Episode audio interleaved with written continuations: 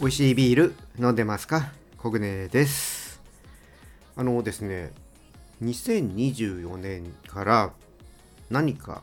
新しいことを始めようと、まあ、去年からねいろいろ考えておりまして、まあ、今までですねこの取材した記事ですとか、まあ、新商品の紹介とかはあの登録をしている日本ビアジャーナリスト協会のウェブページの方に書いていたんですけども、まあ、そういったものを、まあ、私のね活動として、まあ、自分でねちょっと、えー、そっちの何て言うんですかね方から、ま、独立というわけではないんですけども、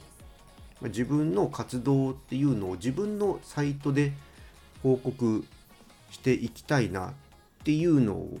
思うようになりまして、まあ、実はですね今年の元旦からビールに恋するブログと題しまして、まあ、自分のページをね、立ち上げました。まあ、そちらの方でですね、新商品の、ま紹介ですとか、まあ、これをね、ポッドキャスト、ビールに恋するラジオとか、サカラバキャストとか、まあ、そういったものの報告ですね、配信しましたよっていう報告ですとか、あとはね、今までこうやってきてる、まあ、ブルワリーとかの取材とか、まあ、そういったところの、えー、インタビューとか、そういったレポート記事ですとか、まあ、そういったものをね、そっちのブログの方で上げていこうかなと思って始めました。まあ、新商品を紹介する機会が、まあ、多いかなとは思うんですけども、まあ、今年はね、とりあえず去年できなかった東京都内の、まあ、ブルワリー巡りですね。まあ、こういったところを定期的にやっていって実はですね今年すでに3軒飲みに行きましたまあ東京だけじゃないんですけどもね、まあ、3軒回って、まあ、1ヶ月に1回はそういったねちょっと巡る機会とかを作って、まあ、そういったブログでねあの、今までと比べるとすごくライトな、まあ、お話を聞いて、まあ、こういう思いでやってますよというよりはその巡った時っていうのは本当ね、自分が感じた、こんなお店でした、こんな、えー、お料理、ビールが楽しめますよとか、まあ、そういったね、あの利用するときのちょっと、まあ、注意点あるかな、まあ、そういうのもしあればね、そういうのをお伝えして、皆さんが、あここ行ってみたいと思ったんだよねって時に、あこういう感じなんだなとか、そういうちょっと参考にね、してもらえるまあ、非常にね、ライトな感じですね。で、お届けできればなっていうのをやっていこうとも思っております。まあ、なのでね、ちょっと硬すぎず、まあ、気楽にさらっと読める、まあ、ブログ、まあ、そういったページを目指してやっていきたいなと思っていて、まあ、そういったのを始めております。ビールに恋するブログとね、ちょっと検索してもらって、後でまあ、説明欄にもね、リンク貼ろうとは思っていますけども、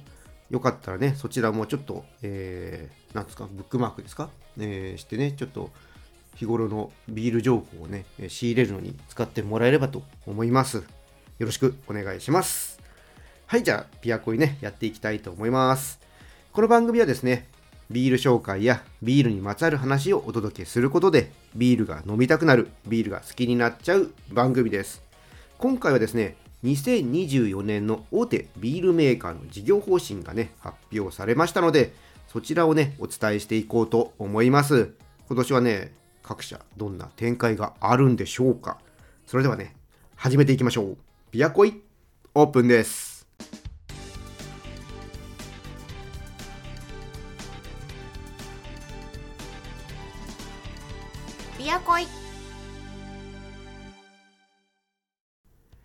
改めましてビアコイです。じゃあまずはねちょっと紹介していく前に乾杯からやっていきましょう。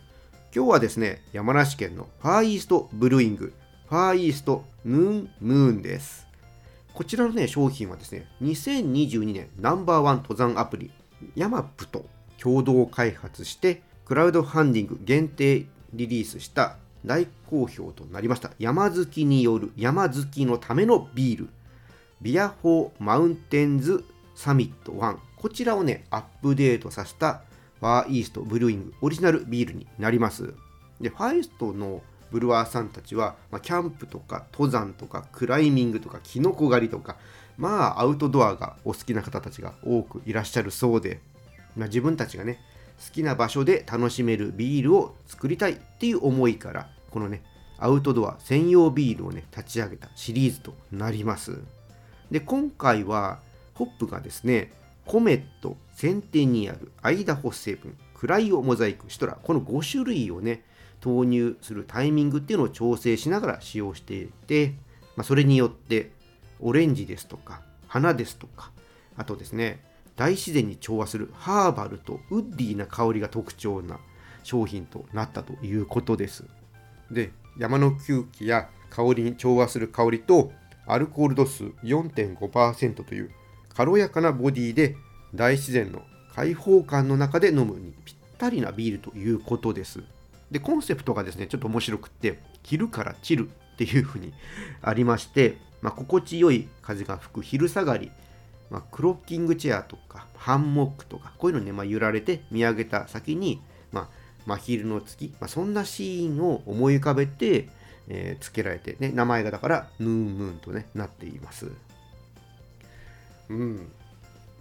こういうコンセプトビールっていうのもねいろいろありますけども。まあ、僕ちょっとあんまりねアウトドアやらないのでなかなかね、あの、イメージ湧きづらいとこがあるんですけども。まあでも確かにね外でなんかでこう楽しみながら、まあ、スポーツとかもそうですけどもやった後とかにこう飲めるビールがあるっていうのは確かにいいなーって思いますね。で、アルコール度数もちょっと軽めにしてね、うん、こう酔いすぎずというんですかね、まあ、アルコール4.5だとね、そんなに酔わないというわけではないのかもしれませんけれども、まあ、気軽に飲めるものがあるっていうのはね、いいなーって思いますね。ということで、じゃあ、この商品ね、飲んでいこうと思います。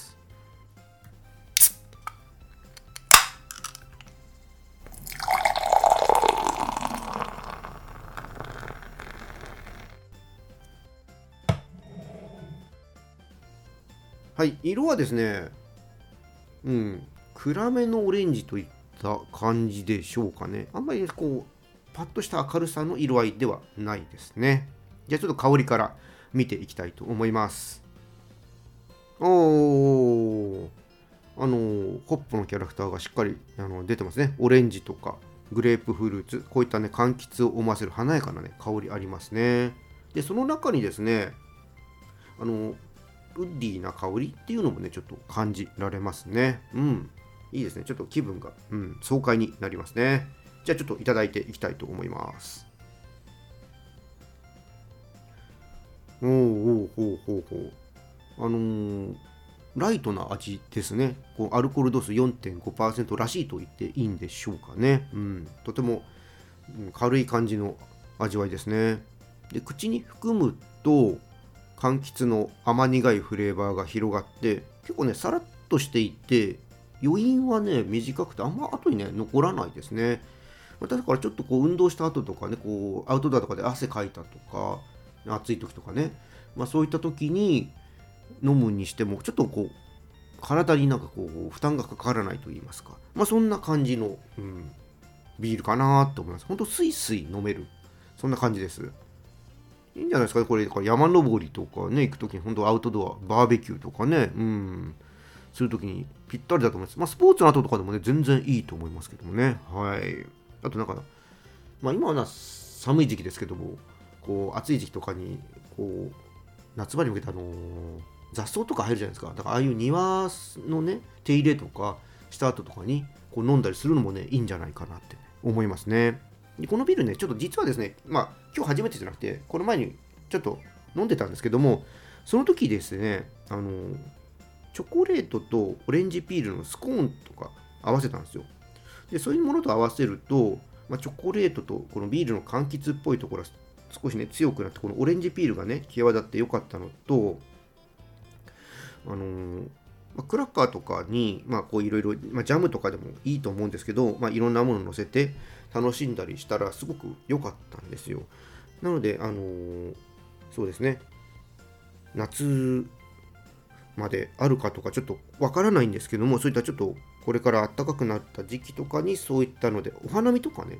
そういった時にもパートナーとしてもそういうのをおつまみと一緒にね楽しんでみるのもいいんじゃないかなっていうふうにね思いましたでこちらの商品ですねあのオンラインショップで今購入することができます。オンラインショップのリンク説明欄の方にね貼っておきますのでね興味のある方はぜひね飲んでみてください。はいじゃあねここからは2024年大手ビールメーカーのね、まあ、事業方針これについてねちょっと話をしていきたいなと思います、まあ、各社ねいつもあのお正月休み明け大体あの成人の日の連休が明けた後にこう発表があるんですけどもこう出てきましたのでねちょっと発表していきたいなってね思います。じゃあまずはですね1月の10日に発表になりました。アサヒビールからいきたいと思います。アサヒビールはですね、まあ、2023年の振り返りですね、まあ、これからいこうと思うんですけどもビール類は前年比の103.0%ということで増えて、まあ、金額がですね6111億円になったそうです。もうちょっとこの数字がね、すごすぎて、何とも言えないんですけども、まあ、100%超えたということで、ね、まあ、ビール類は良かったということですね。で、えー、主力ブランドであるスーパードライの方はですね、ラグビーワールドカップ2023フランス大会のオフィシャルビールとして、まあ、試合会場とかファンゾーンで提供されて開催国フランスをはじめ世界中の方にブランドを認知してもらう機会になったほか、国際的なビールコンテストブリュッセルビアチャレンジ2023でラガーインターナショナルスタイルピルスナー部門で最高賞のゴールドメダルを受賞して海外からも高い評価を受けた年になったということです。で、生ジョッキ缶、こちらの方はですね、まあ、第2弾としてプレミアムビールの新ブランド、アサヒ食彩を7月から、まあ、コンビニ限定で発売をしまして、まあ、飲み手に多様な選択肢を提案して、また、えー、10月ですね、酒税法が改正ありましたけども、まあ、ビールが減税されて、まあ、この時に、えー、飲み手のライフスタイルの多様化とニーズの変化に捉えた新商品としてアルコール度数が3.5%のアサヒスーパードライドライクリスタル、まあ、こちらを発売して新たな価値の提案に挑戦したというふうに、えー、なりました。で、えー、もう1個ですねアサヒの生ビールですね。こちらはですね 250ml 缶、まあ、中瓶、大瓶をラインナップを、ね、強化するとともにまろやかなうまみやぬくもりのある世界観、まあ、こういったものをね、より多くの人に体験してもらう日本の皆さんお疲れ生ですプロジェクト。こういうのをね、開始したということですね。あとですね、まあ、発泡酒とか新ジャンルの方はですね、えー、発泡酒の方が朝日スタイルフリー生、新ジャンルの方がクリア朝日、こちらをね、商品、広告、反則、まあ、連動させて商品の魅力を訴追して、新規引用者の獲得と引用喚起を図ったということです。まあ、ビール、ね、好調だったということですね。まあ、で、2024年どうしていくのかというとこなんですけども、2026年の酒税法改正で酒税が一本化されるビール類では、まあ、今後も拡大が見込まれると読んでいて、まあ、スーパードライとアサヒ生ビールこの2つのブランドに、まあ、引き続き力を注いでいくと書いてありました。でスーパードライの方はですね2022年のフルリニューアル以降、まあ、好調でして、まあ、スタイリッシュな艦隊を使用したスマート缶の販売ですとか、まあ、ブランドの魅力を体感できるコンセプトショップこちらを東京銀座に開設して若年層を中心としたブランド体験の機械創出に取り組むそうです。でこういうコンセプトショップが、まあ、銀座にできたりとか、あとスマート缶っていうのは、あの昔のコーラとかあの長っ細いやつですかね、ああいったものっていうのを出してるんですね。缶はどうなんですかねあんまりよくわかんないですけど、また形が変わってくるといいんですかね。でもそういうなんかニーズがあるんでしょうね。あの、あれか、エナジードリンクみたいな、ああいう感じが今若い層に受けてるんですかね。だからそういうのでスマート缶を出すんですかね。ちょっとこの辺りはまた出てきた時にねちょっと情報を追っていきたいなと思います。でアサヒの生ビールこちらのブランドの方はスーパードライに次ぐ第2の柱として取り組み強化していくということで日本全国をめぐる出張マルエフ横丁や各種サンプリングを通じて1000万人のブランド体験の機会を作っていくそうです。こちらは本当ね体験を中心にね伸ばしていくっていうのがね出てますね。で生ジョ期間の方もちょっと話がありまして、まあ、第2弾で、ね、先ほどもちょっとお伝えした朝日の植栽ですね。まこちら販路を拡大して2024年3月5日からですね国内の全業態で発売を開始するということですね。なので今度はスーパーとかそういったところでも買えるというところですね。どんどん力入れておりますね、うん、でアルコールテイスト飲料の話でこちらはですね2023年近畿エリアで先行発売しましたノンアルコールビールテイスト飲料アサヒゼロあったんですけどもこちらがですね、2024年4月の9日から全国で発売するそうです。ちょっとね、近畿のエリアで発売してたの知ってたんですけども、ちょっと飲める機会、この時はなかったので、ちょっとこれね、4月9日、楽しみですね。うん、で、アサヒビールのね、強みを生かした新ブランドの本格展開を通して、ポートフォリオの強化に取り組み、アルコールの代替品として、飲めない時に仕方なく選ぶ存在から、ま積極的に飲みたいから選ぶ商品への育成に取り組む方針っていうのをねこのアルコールテイスト飲料ではね打ち出しております。いやなかなか、ん、こうなんですかね新しい商品というよりは本当今ある既存の商品で、えー、強く、ね、アピールしていくっていうところがね朝日さんありますね本当あの発表されたね、前年実績を見ても、スーパードライは103.5%と好調ですね。まあ、ただ、あのー、スタイルフリー生とか、クリア朝日とか、ちょっと前年比100%割っていて、まあ、これはですね、あのー、おそらくビールへのね、まあ、回帰をしてきた結果なのかなと思っております。で、2024年は、ビール類が前年比101.6%を目指していて、ただね、えーと、ちょっと具体的なとこ見ていくと、クリア朝日が前年比88.9%打ち出しているから、やっぱりこれ、ビールの方にね、ちょっと力入れていくっていうのはすごく見えてきますね。はい。ということで、朝日さんはスーパードライと朝日生ビール、まあ、マル F ですね、こちらにぐっと力を入れて、いろんな体験をしていって、ファンを作っていこうっていうのがね、見えてきております。はい、じゃあね、続いてですね、同じく1月10日に発表あります札幌ビールさんですね。こちらちょっと行きたいと思います。札幌ビールさんで、ね、2023年はビール類のね、売り上げっていうのは前年比の109%となった。そうです。で、ビールのカテゴリーでは札幌生ビール黒ラベルが缶瓶樽それぞれ2022年の年間売上を超える結果となったそうで10月に、ね、発売した新商品札幌生ビール70こちらがね、えー、新市場の創造により、まあ、オフゼロ系ビール市場の活性化これに貢献したというふうに上がっておりました。で2020年じゃあどうなっていくかというとこなんですけども、まあ、コロナ禍を経て飲み手の消費意欲が高まる一方で、ま、物価高騰背景に価値を感じてもらうハードルっていうのは今までよりも高くなっていると考えているようです。で定番の、えー、回帰の傾向あって安心感とか信頼感とか商品を選択してもらう上でこれはね引き続き重要っていうふうに挙げておりましてそこに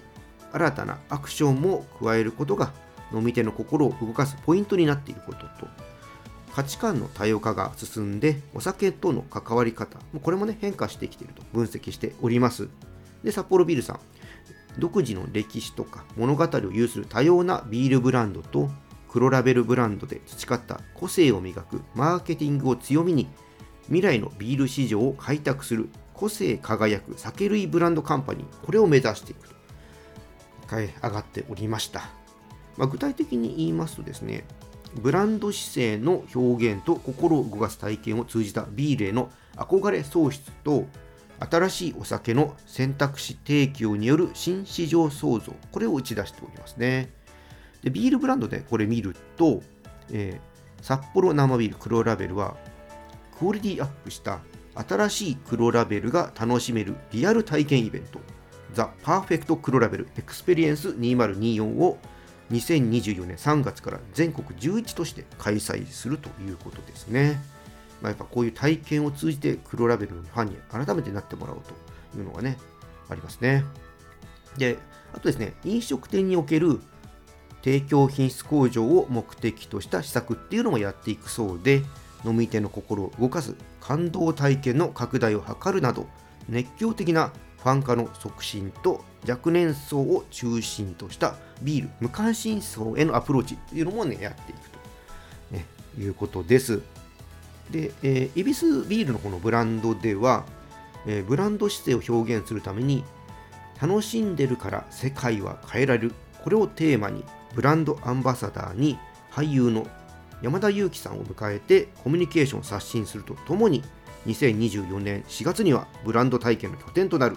恵比寿ブルワリー東京、こちらを開業するとなっております。で、またあの、ね、去年から始まってます、クリエイティブブルー。こちらの、ね、新商品として、恵比寿シトラスブランを発売するなどして、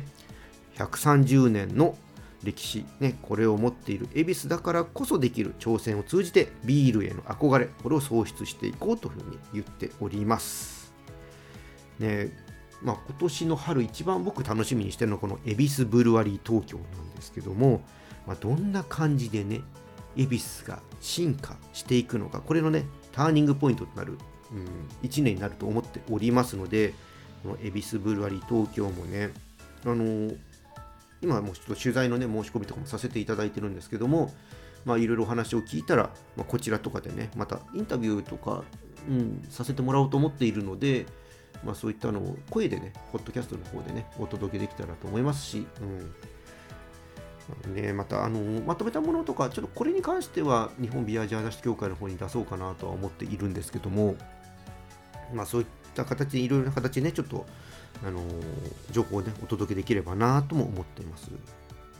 はい、で、えー、札幌 B さん、ちょっとあの前年比とかそういうのもまた出ておりまして、えー、ビール類は前年比がですね、101.6%ね、まあ、好調でしたね。で、これ内訳見てみると、札幌生ビール黒ラベルブランドは前年比111.2%、恵比寿ビールのブランドが前年比95.2%、ちょっと明暗がね、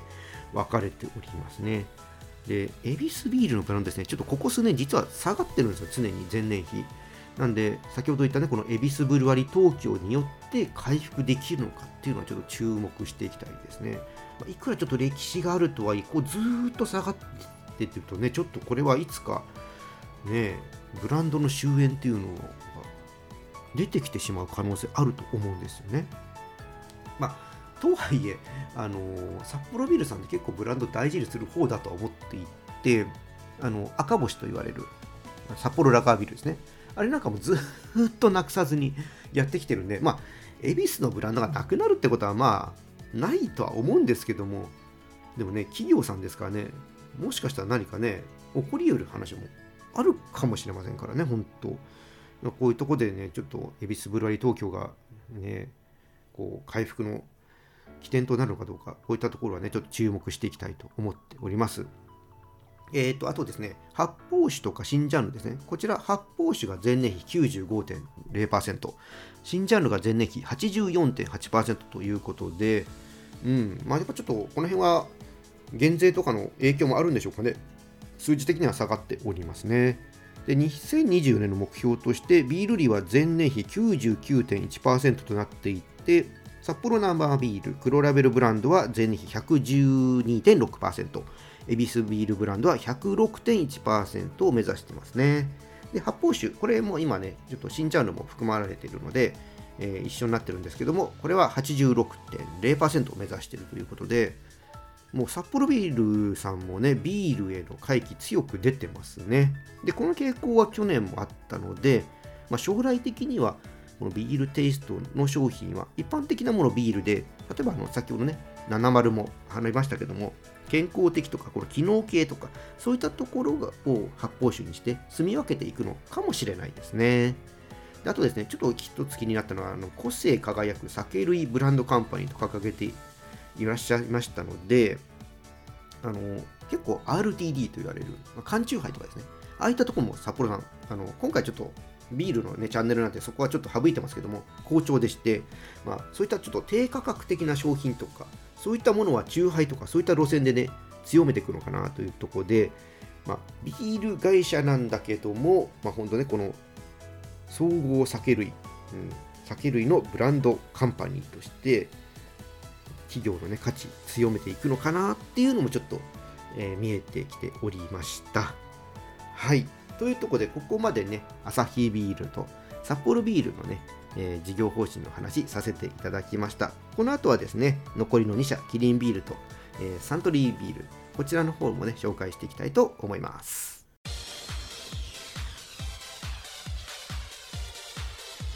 ビールに恋するラジオはいじゃあねここからはキリンビールとサントリービールですねこちらの紹介の方ねしていきたいと思います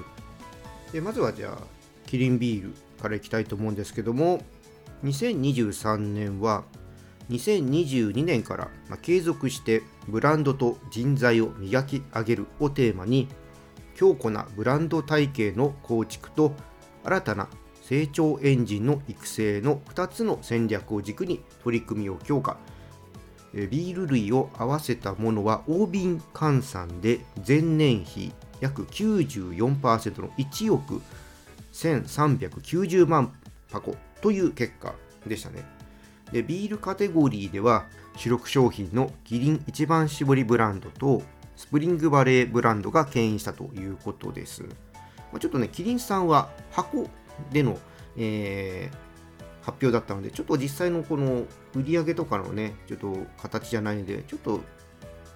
一概にね、同じ形で見えないんですけど、まあ、94%ということで、ちょっと100を割ってしまったという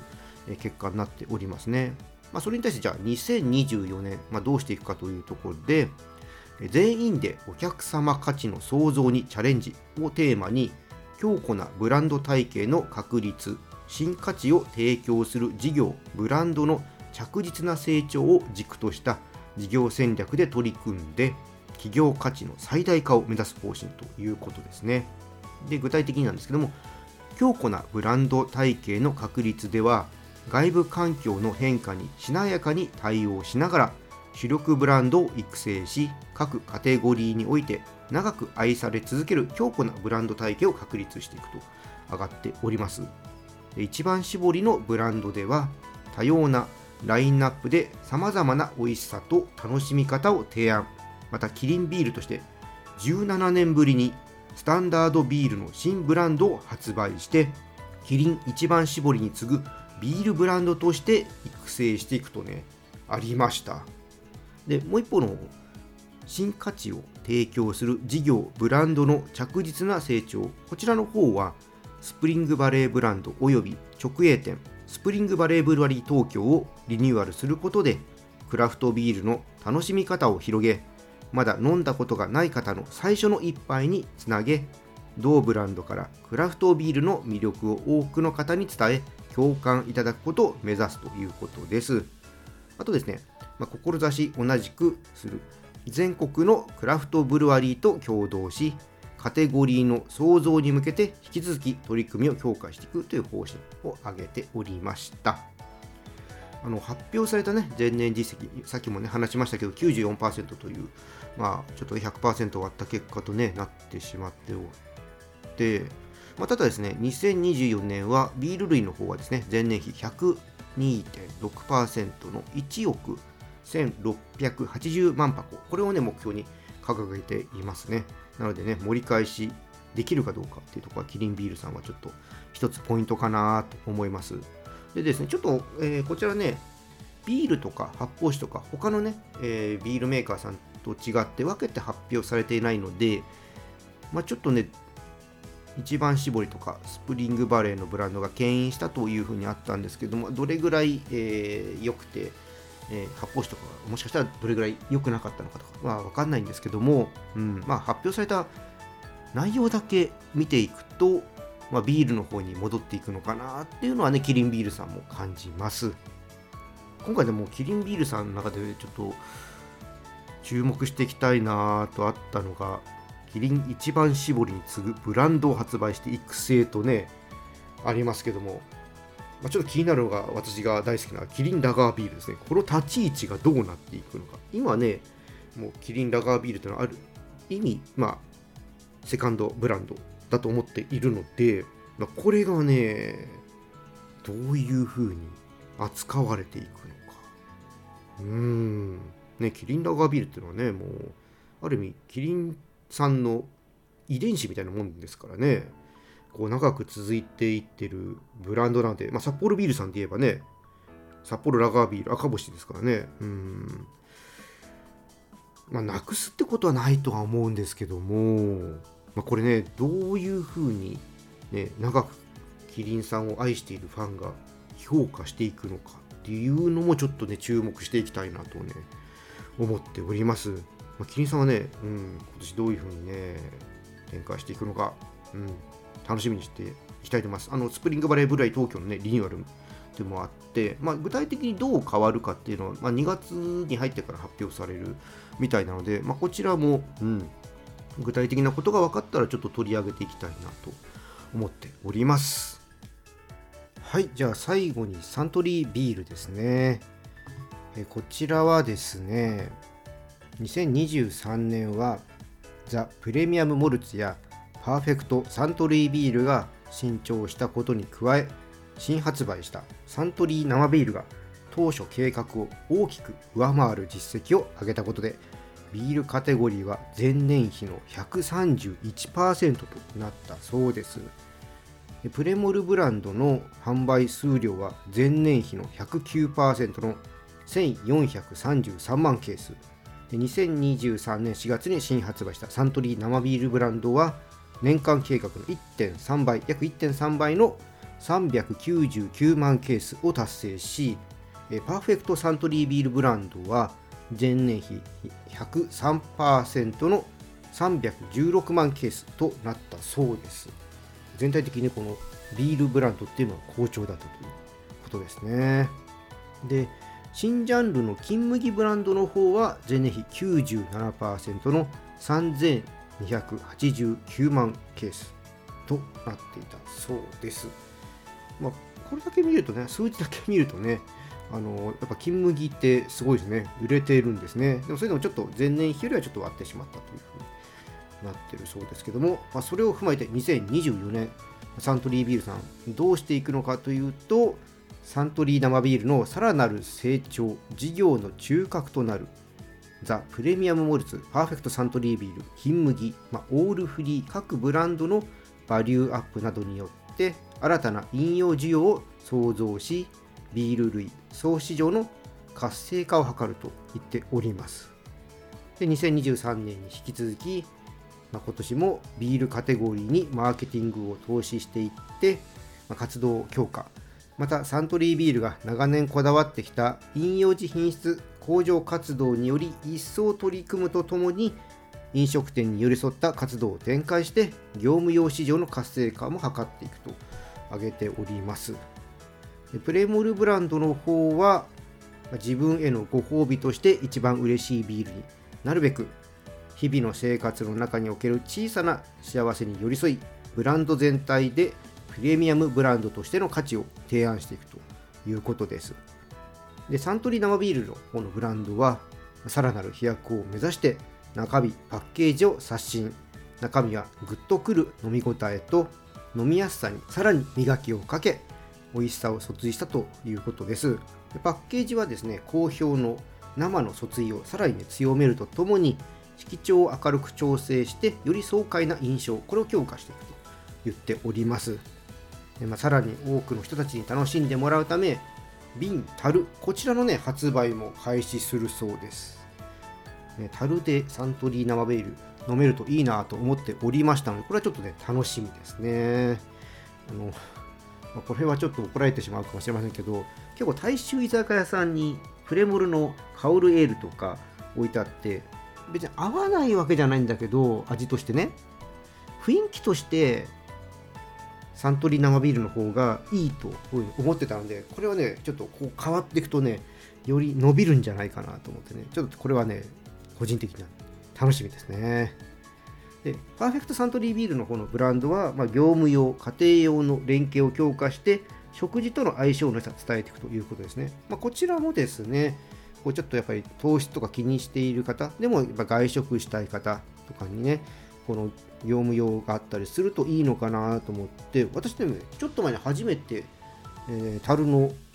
パーフェクトサントリービール飲んだんですけど、まあ、良かったですね。うんまあ、こちらもね、広まっていくといいんじゃないかなって思っております。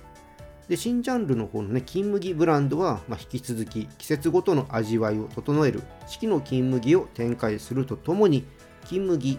金麦糖質75%、金麦ザ・ラガー、この3種類で季節の旬の食材、食事との相性疎通を強化することと、年間を通じたマーケティング活動を展開することで日常的に家で飲むのに一番ふさわしいビール類を目指すというふうにありました。うん。まあ、でもね、こう発表された前年実績の方を見ていくと、本当ビールカテゴリーっていうのは好調でね、うん、まあ、ちょっとね、新ジャンルだけ少し割っていましたけども、まあ、それでもね、販売ケースだけ見るとね、もう圧倒的に金麦強いですね。うん、まあでも、サントリーさんもね、こうビールへの回帰っていうのがちょっと見えてるのかなっていうのは、うん、ありましたね。で、2024年は、プレモルブランドの方はね、販売数量が前年比の102%、えー、1460万ケース、サントリー生ビールのブランドは、現在ね、えー、と2工場で、え、作ってるそうなんですけど、4工場すべてで製造、するようになるそうで、前年比150%、600万ケースこれね、さらなる飛躍を目指すということで、ね、150%ですごいですね。えー、であともう一つね、パーフェクトサントリービールの方のブランドは、前年比117%の370万ケースを目標に掲げておりました。ねえ、すごいですね。うんうん、でもちょっと、まあ、プレモルは、ある意味横ばいで、残りの2つをもうちょっと伸ばそうっていうのはここからはちょっと見えてくる感じですね。で金麦の方のブランドは前年比96%の3160万ケースっていうのを計画しているそうなのでやっぱちょっとこうね、うん、ビールの方に力を入れていくっていうのがね見えてくるなと思います。はい、ということでね、まあ、今回4社の2024年のね事業方針、えー、話してきましたけれどもまあ、こうやって見るとやっぱり4社ともにビールにね一層力を入れていくっていうのがね見えてきたかなって思います。でアサヒビール札幌ビールサントリービールは、まあ、既存のブランドの強化っていうのをね明確に打ち出していましたね。でキリンビールだけね新しいちょっとブランドね作っていくよっていうのがねあったので、まあ、これはこれでまあ先ほどもね話したキリンラガービールとの関係もありますけど、まあ、どういうふうな、ね、ビールが出てくるのかどういうふうに受け入れられていくのかっていうのは楽しみでもあります。あとですねアサヒビールと札幌ビールはファンを作る試みとしてね体験イベントこういったものをね力入れていくような、え、形でしたので、まあ、これがねどういう成果を上げて販売量が増えることにつながっていくのかっていうのもね注目かなと思いますあのぜひねお近くでそういうのをしていたらね、ちょっとね、体験してみるのもね、ありかなと思います。また家でちょっとね、飲む体験とは違う体験になると思いますので、うん、そういったものもね、経験してもらえると、ビールの楽しみ方の幅っていうのが広がるのがね、わかると思います。ね、2026年にね、2020年から始まった3段階の酒税法改正が、えー、一段落しますけどもね、まあ、ここに向けて今年どんな風に展開されていくのか、それを受けて、ね、また2025年どういう風になっていくのか、本当ね、この酒税がね3段階で変わる一つの結果見えてくるのは個人的には2030年ぐらいかなと思っているので、まあ、まだちょっとね先の話ではあるんですけどもビール業界がね、今後どういう風になっていくのかっていう今ねすごく流れのある時期だと思いますので今ちょっとねいろいろビール業界見ておくといろいろと将来の話のネタになるかもしれません。ちょっとね皆さんね是非ちょっと追っておいていただければと思います。はいじゃあ今日はねこの辺りで終わりにしたいと思います。このチャンネルではリスナーさんからの感想や質問をお待ちしております。気軽にコメントとかレターを送ってください。また今日の配信が良かったらぜひいいねとフォローそして SNS でチャンネルのシェアよろしくお願いします。それでは皆さんお酒は適量を守って健康的に飲んで楽しいビールライフを過ごしましょう。二十歳になっていない人は飲んじゃダメだからね。お相手はビールに恋するラジオパーソナリティコグネでした。それではまた次回も一緒にビールに恋しましょう。